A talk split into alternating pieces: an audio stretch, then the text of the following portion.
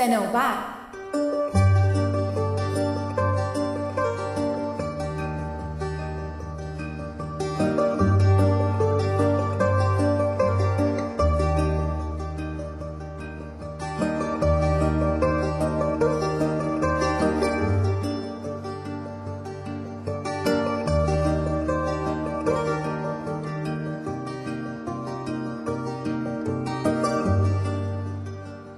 بدین شکل من و روی شروع به پیدا کردن جایگاهمون در خاک غریب کردیم و اینکه چه مراحلی رو باید بگذرونیم تا بتونیم وارد دانشگاه بشیم.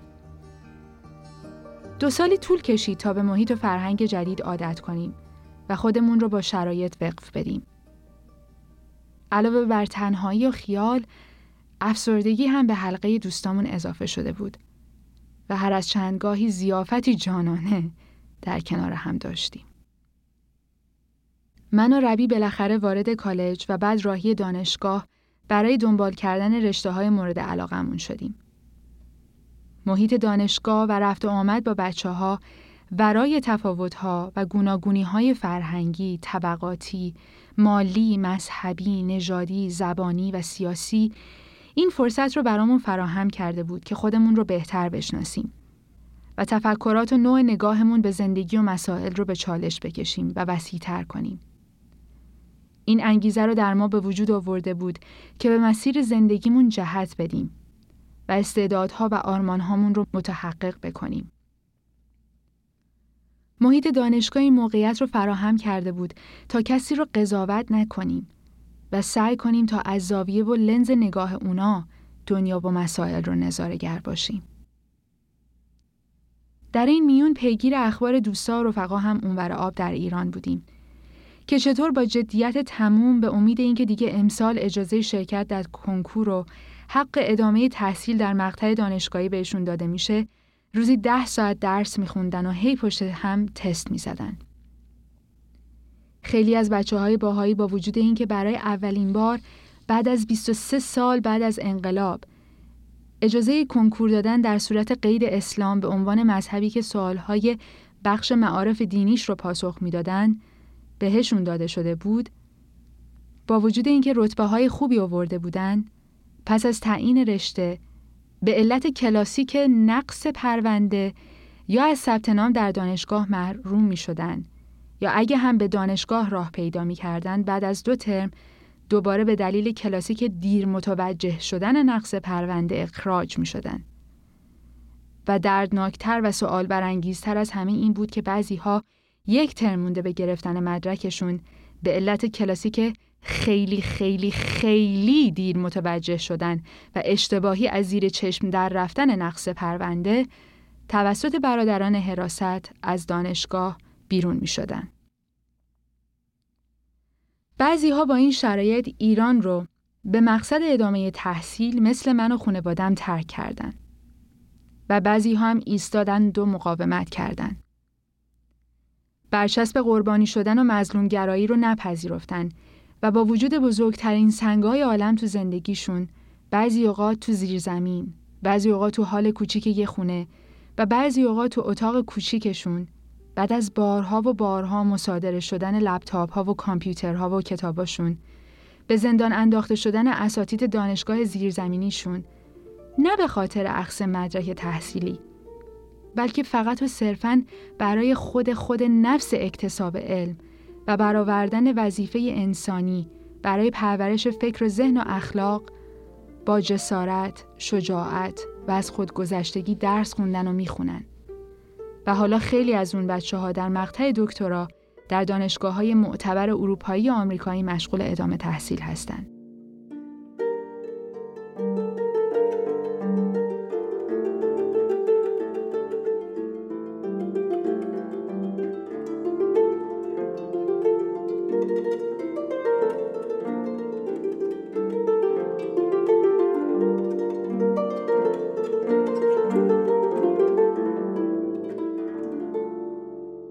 دور اخبار رو که دنبال می کردم متوجه شدم که نه تنها بچه ها به خاطر باورهای عقیدتی و مذهبیشون از حق تحصیلات عالی محروم میشن بلکه بعضی دانشجوها به خاطر فعالیت های مدنی و یا گرایش های سیاسیشون ستاره دار میشن و برای همیشه از حق ادامه تحصیل محروم میشن.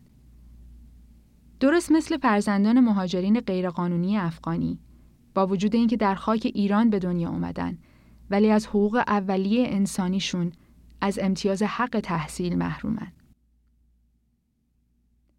اگه امتیاز انسان نسبت به سایر چیزا تو دنیا و همین قوه فکر و عقله اگه انسانیت به واسطه همین علم و دانش و عمل و اخلاق معنا میشه اگر دانایی و آگاهی انسانها رو با اخلاقتر و مسئولتر می‌کنه اگه اکتساب علم منجر به بلوغ فکری و شخصیتی میشه و اگه در نهایت دانایی و آگاهی هرچه بیشتر مردم مملکتی باعث رشد آبادانی کشور میشه من هنوزم برام جواب این سوال به ظاهر ساده مبهمه که چرا دولت مردان به نسل کشی فرهنگی و مغزی قشری از فرزندان همون خاک و آب می‌پردازن که در نهایت ضررش به خود مردم و مملکتش می‌رسه. چرا از آگاهی و توانمند شدن جوانای سرزمینشون انقدر ترس و وحشت دارن؟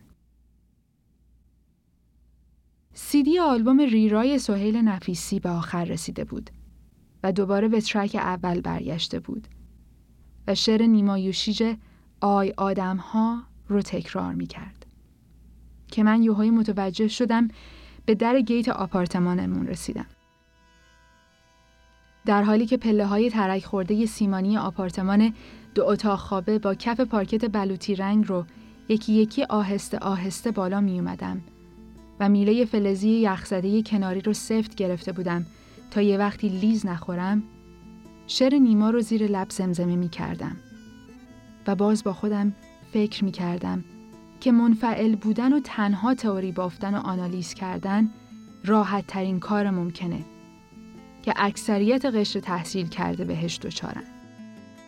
این مدرکی رو که اینقدر لحله گرفتنش رو می‌زنم مبادا تنها توی یه قاب خاتم خوشگل خاک بخوره و فقط با غرور کاذب یک عنوان پشت اسمم به یدک بکشم و هیچ کاری از پیش نبرم و این دو روزه عمر رو به پایان برسونم. واقعا دلیل این همه درس خوندن و هرس خوردن و استرس چیه؟ چه مسئولیت هایی با این دانایی به همراه میاد؟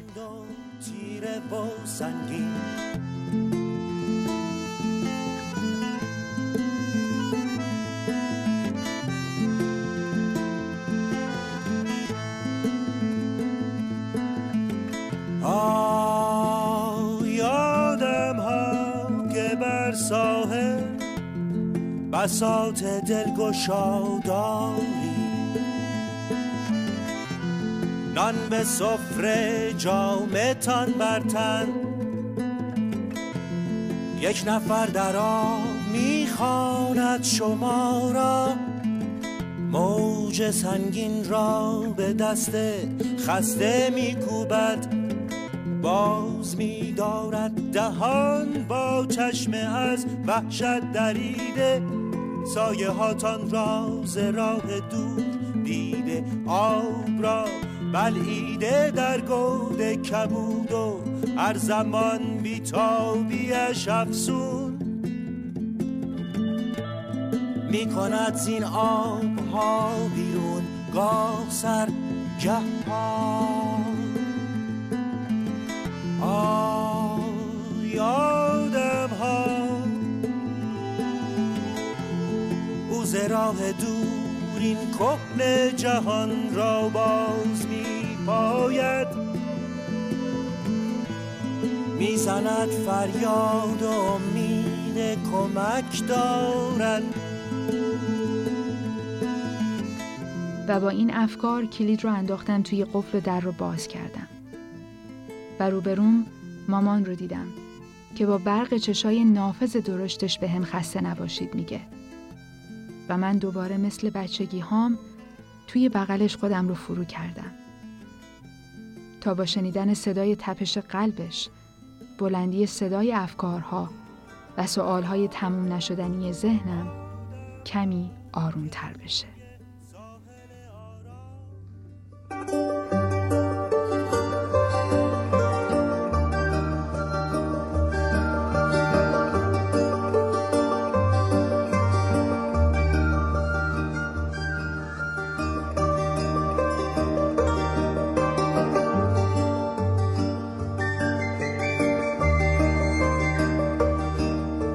نوشته و اجرا گیسو. تدوین پریسا ثابت. مسئول صدا بهنام.